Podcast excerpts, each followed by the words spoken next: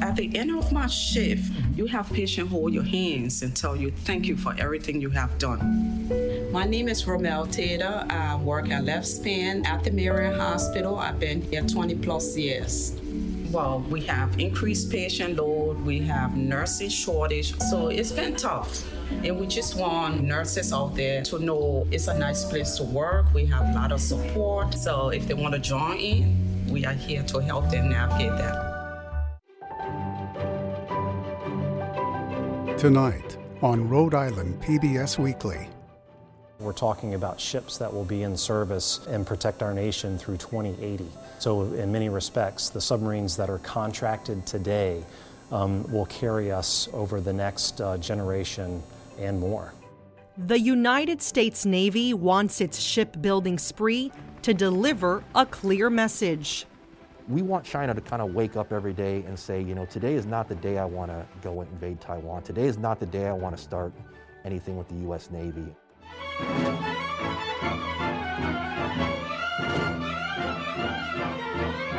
Everybody loves classical music, but they just don't know it yet. I grew up listening to film scores and popular music of the day. Barbra Streisand, Frank Sinatra, Ennio Morricone, all of these folks. That was a gateway into Beethoven and Brahms and Mozart, and I thought, wow, these are the real masters.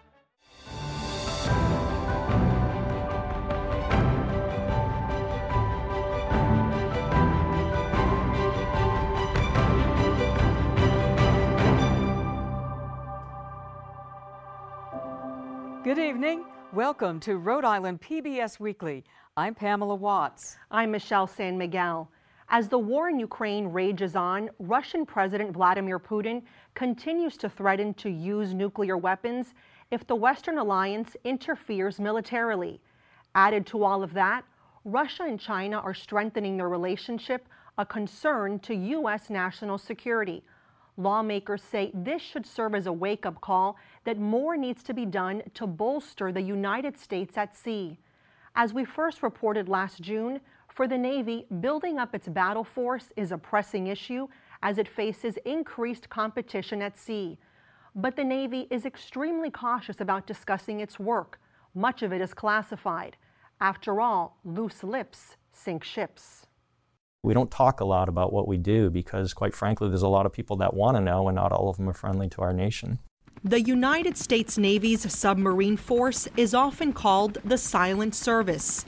Every day, submariners are deployed around the world on classified missions underseas, ready, if necessary, to launch ballistic missiles. We want to be the force that no one mess with. You want to be in the bar, you want to be the Mike Tyson person that, like, if the person who's there to cause trouble is looking around, you're you're not the one that they're gonna they're gonna cause trouble with. Captain Chad Hennings is the commanding officer of the Naval Undersea Warfare Center's Newport Division. You think that the, these missiles are out here, they, they are terrible weapons. No one wants to use them. And I think as a result of our presence being out there, it is it's kind of maintained that peace over decades since their initial use in World War Two. Captain Hennings estimates he spent six to eight years underwater on various sea tours. Now he's working with scientists and engineers at the Naval Undersea Warfare Center, where they're developing the technology used inside of the Navy's underwater vessels. Ron Veen is the center's technical director.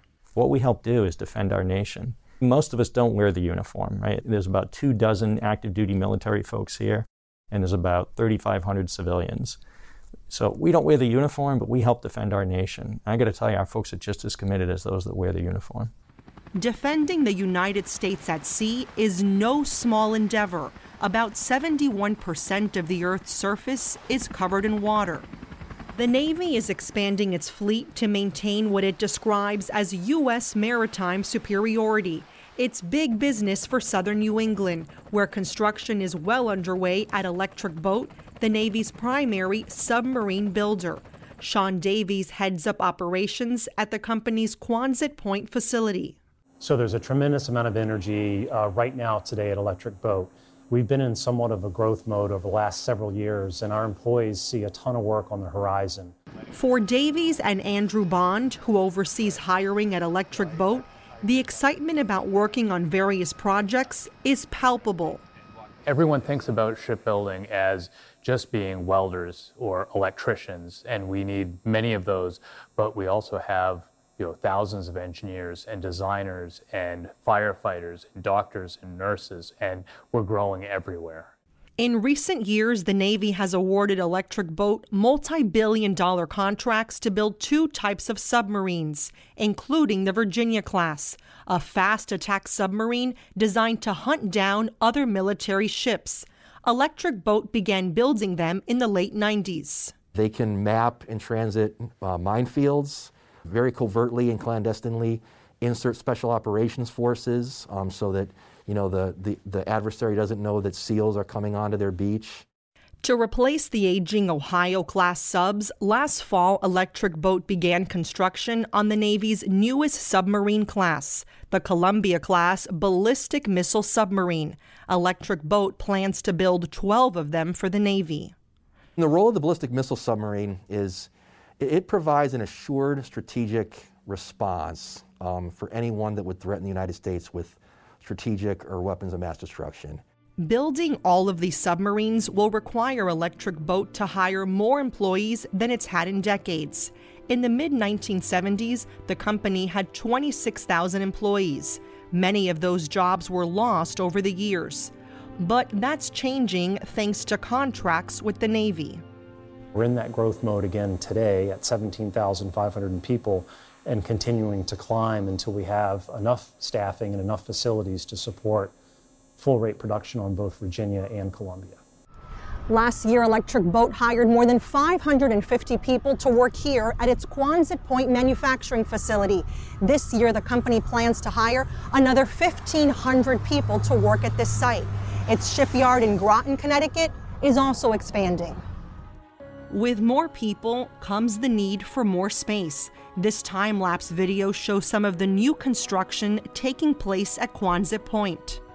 General Dynamics is investing more than one point seven billion dollars to upgrade and expand, modernize Electric Boat facilities over the next decade to make sure that we have the space uh, and the facilities that we need to complete that work.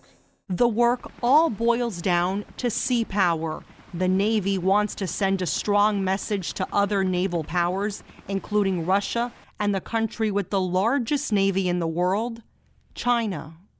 There has to be a great sense of urgency as you both sit here to say we really need to ramp up our fleet and do it quickly.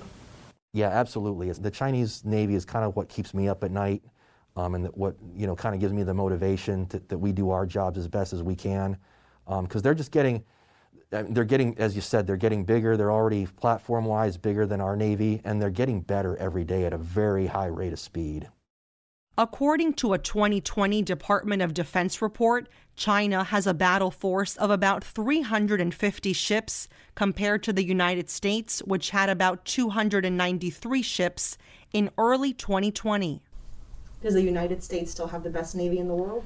Uh, I, I would say that the United States still yes. has the best Navy in the world, absolutely. I agree. Even though China has a bigger fleet than we do. Yeah, it also goes to mission capabilities. The United States has the advantage right now in the undersea domain, but as you pointed out, we're seeing the threats come in for other nations and recognizing we need to continue to advance the state of the art in undersea warfare and continue to lead in that area. Not just China. No, it's not just China, no. Russia also has a very capable platform that they're continuing to make in numbers. So we have it both, you know, East Coast, West Coast challenges. Veen says those challenges are in part driving the growth at the Naval Undersea Warfare Center. He's been there since nineteen eighty-seven. So I was here when Russia went out of business, right, in the early nineties. And as a result, there was a big reduction in focusing or spending in the undersea domain. So we did see reductions then. But the tide is changing. Molly Donahue-McGee wants to ensure the United States retains its undersea advantage. The defense cluster here has been growing and growing strong. We never shut down, and we continued to produce for the needs of the Department of Navy. Donahue-McGee is the executive director of the Southeastern New England Defense Industry Alliance, known as SENIDIA. The organization is helping the defense industry build its labor force. And our charge is make sure we have trained employees today, but build the pipeline of employees for tomorrow. because their demand is going well through the twenty thirties, that we need this workforce, and this workforce is coming locally. Donahue-McGee and the staff at Sunidia have paired hundreds of students with internships, including Faith Leonard. She's studying ocean engineering and economics at the University of Rhode Island and plans to pursue a career in the defense industry. I love the research and design side of things, and um, I started taking sonar classes this year, and like the sonar acoustic stuff to me is really interesting. It's always developing, and with defense there's always jobs, and I'm always going to be employable. You're not worried about finding a job next year when you graduate? No, no, not at all. Leonard says she feels fortunate when she considers the opportunities that exist in the defense sector and wants to see more women join her. My thought process has always been, like, if I can do something that the boys are doing, like, that's awesome. Um, and with there not being a lot of women, I want to, like, encourage girls that are younger than me to get into stuff like this. Donahue-McGee also wants to see more women working in defense.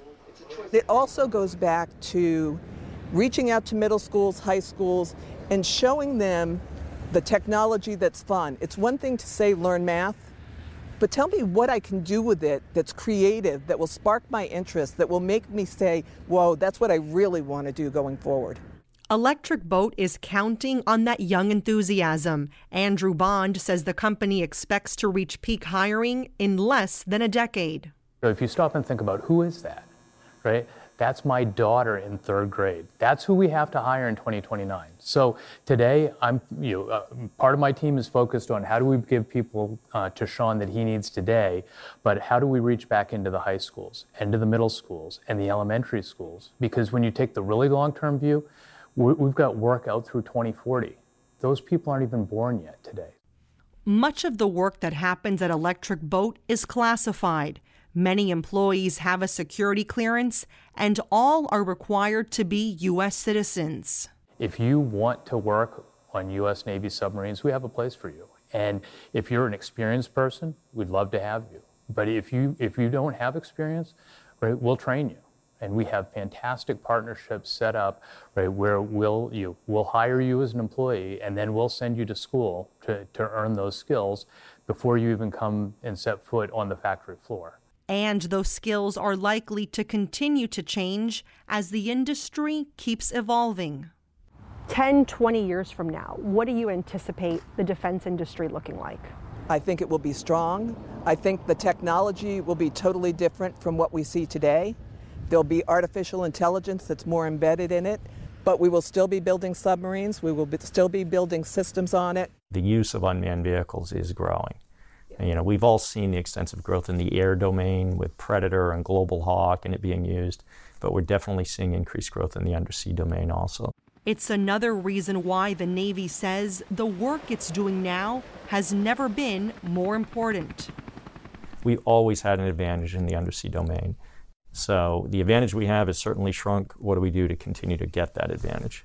We want China to kind of wake up every day and say, you know, today is not the day I want to go and invade Taiwan. Today is not the day I want to start anything with the U S Navy. Next, it may be early spring, but summer music series are already lining up. The Newport Folk and Jazz Festivals return in July, as do outdoor concerts by the Rhode Island Philharmonic. Taking the baton once again this season for the summer pops is maestro Troy Quinn. As we first reported last September, Quinn is a conductor with a surprising resume. Meet the Music Man with Rhode Island roots.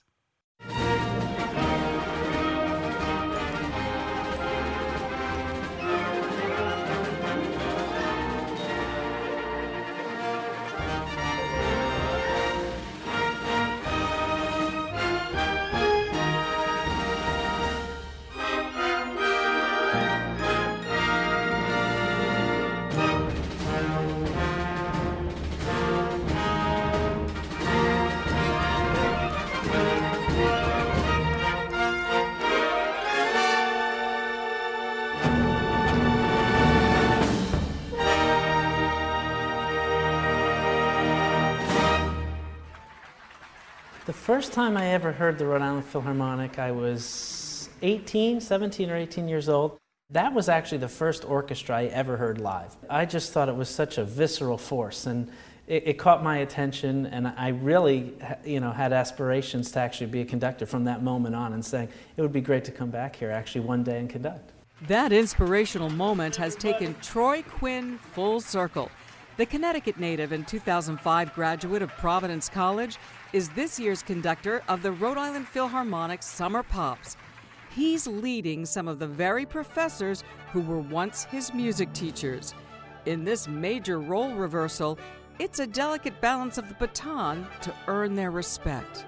I'm not telling them what to do or above them. Certainly, we have to have one opinion. Otherwise, we'd have eighty dissenting opinions on how things should go or the tempo.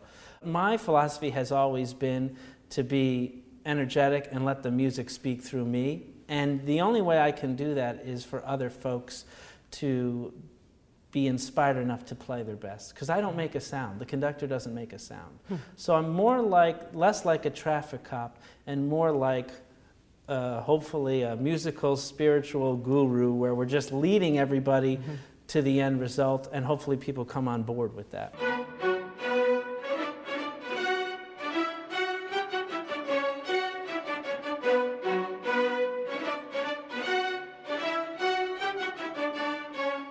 It's a privilege for me, actually, to be with these great musicians that I looked up to my whole career, you know, and so that's special for me to then be making music with them as an equal. Equal and ironic. Quinn's path to the podium was anything but typical. Well, you know, it's a very funny story, actually. The well-kept secret, Pamela, is I didn't even read music until I got to college. Pretty late by really? most you, standards. You did not read music? Nope. I did not even know what the notes were. I was just, uh, I, I, I learned by rote and by ear. You know, I was singing in choirs, but I didn't know how to read. You didn't play an instrument? I did not, nope. But Quinn says he was able to tap into other talents. I had a lot of ground to make up, but at the same time I was focused and determined enough. And I knew I had the ear and the mentality and the mind and these humble gifts. I just didn't know how to use them yet. And so that's where these mentors and teachers really developed my career. And, and, and I had the drive to do it, you know, because for me it's as important as the air we breathe. You know, I, I, it's not a job, it's a vocation. As a P C student, Quinn majored in vocals and minored in theater. He learned to play piano along the way, eventually earning a doctorate in conducting.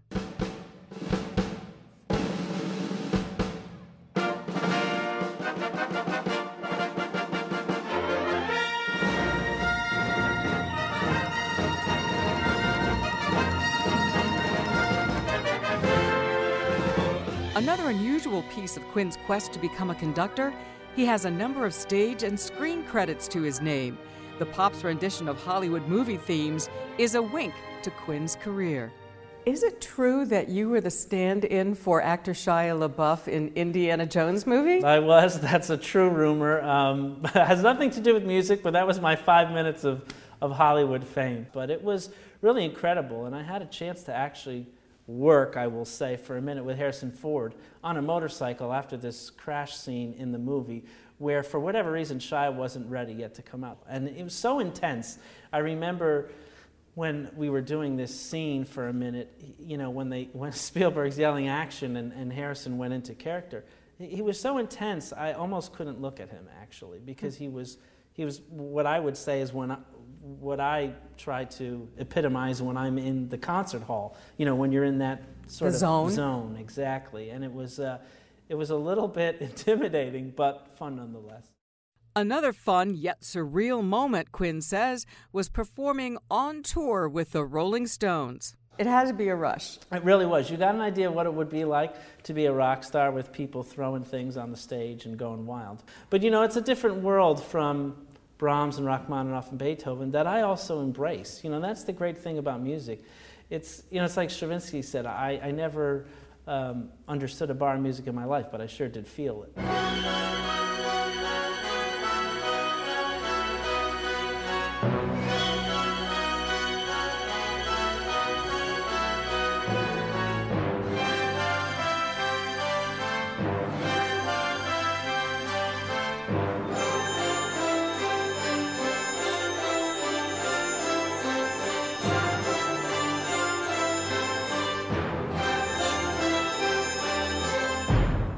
And that theory is feeding a movement to help draw younger audiences to the symphony by blending classical with a commercial pop sound. We do have the, what I will call, courage to put out these sort of hybrid programs, you know.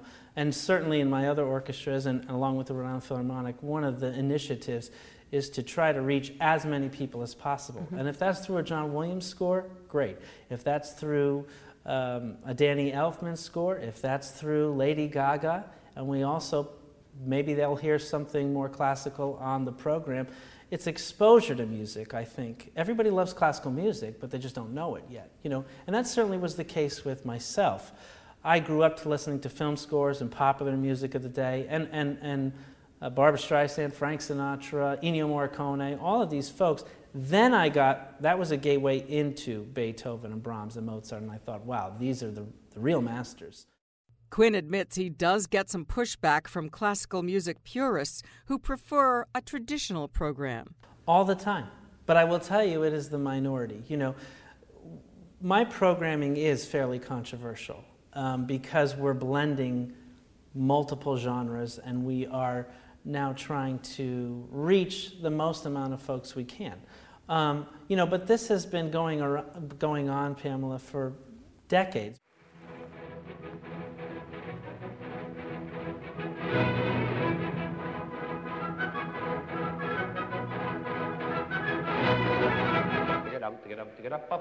Bernstein did this with his young people's mm-hmm. concerts mm-hmm. and would, you know, break down the chords of a Beatles tune and then relate that to Stravinsky, you know. And so I think the way we approach it now has changed, not the actual content. We're still trying to do the same thing, blend genres and reach a lot of people. But now we're doing it through the music of the day.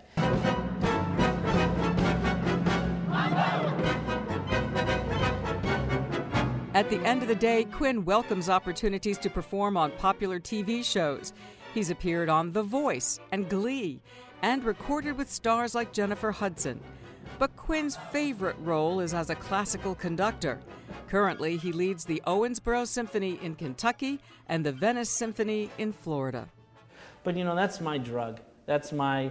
Uh, I don't have too many vices, but but for me, that's what I love, and that's what keeps me coming back to music. So you can't always get what you want sometimes. Yeah, that's right. The first Summer Pops concert is scheduled for July fifteenth on Narragansett Beach. Finally, the Providence Athenaeum has been on Benefit Street for more than one hundred eighty years. Tonight, in our continuing series, Window on Rhode Island, Stephanie Ovoyan, head of Research and Library Services, gives us a tour and shares some of its most intriguing finds.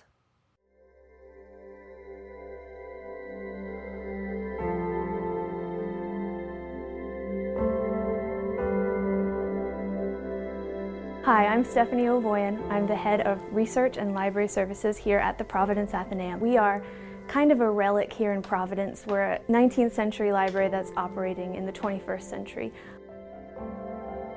The building has so much charm and so many fun little aspects to it that any time you turn a corner, you're bound to notice something new.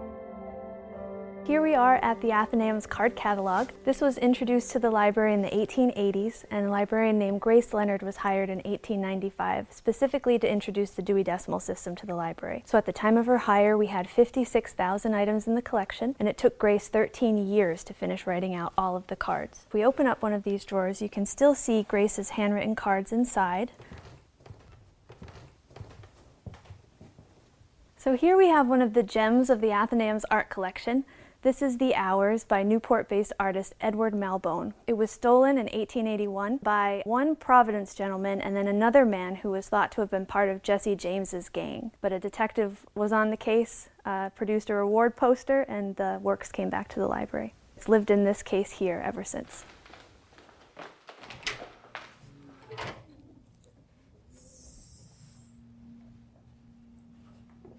All right, so welcome to the Philbrook Rare Book Room. Out on display on the cabinet today, we have The Description of Egypt. This set of books was commissioned by Napoleon when he was bringing his troops to Egypt. He also brought scholars, scientists, and artists to record everything that they were seeing in Egypt. And then they published their findings in this set of books. It was a real hot ticket item at the time, and the books were responsible for paving the way for the birth of modern Egyptology and kicking off the wave of Egyptomania that swept through North America and Europe at the time. Here we have the volumes of text in these folio-sized volumes. Next, we've got the volumes of plates, which were published in these elephant folio-sized volumes. And then lastly, we have three of these double elephant folio-sized volumes, which contain the largest plates and maps. And these are the largest books in the Athenaeum's collection. And then just for fun, I've pulled out also the library's smallest book. This measures just about an inch by three quarters of an inch. And it's an edition of Robert Burns's Kilmarnock, uh, poems chiefly in the Scottish dialect.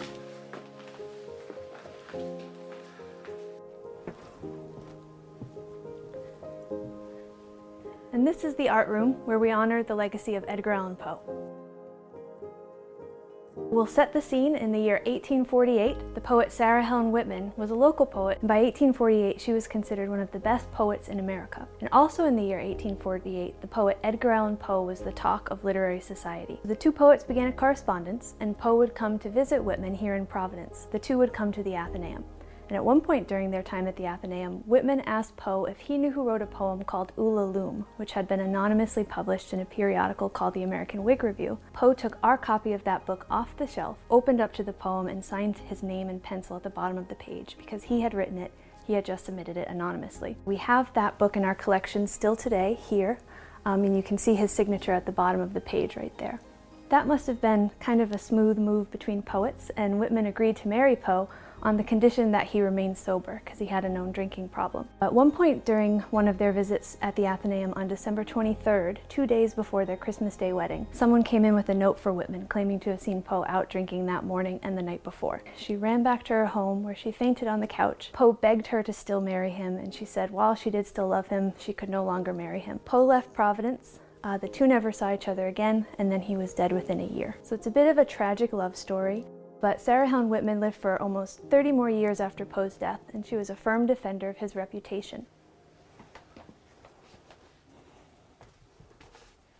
Here we are in an alcove at the Athenaeum. And this is a fun little secret part of the library that we like to tell people about. Here in the desk, you can see that over the years, lots of visitors have come to the library and left little notes for one another inside the desk drawers. You can find them throughout the library. This drawer has a ton. This one probably has about fifty notes inside. Um, other desks have a similar amount, some have fewer. Um, they're just tucked in everywhere. So this one's pretty lovely, this illustration in there.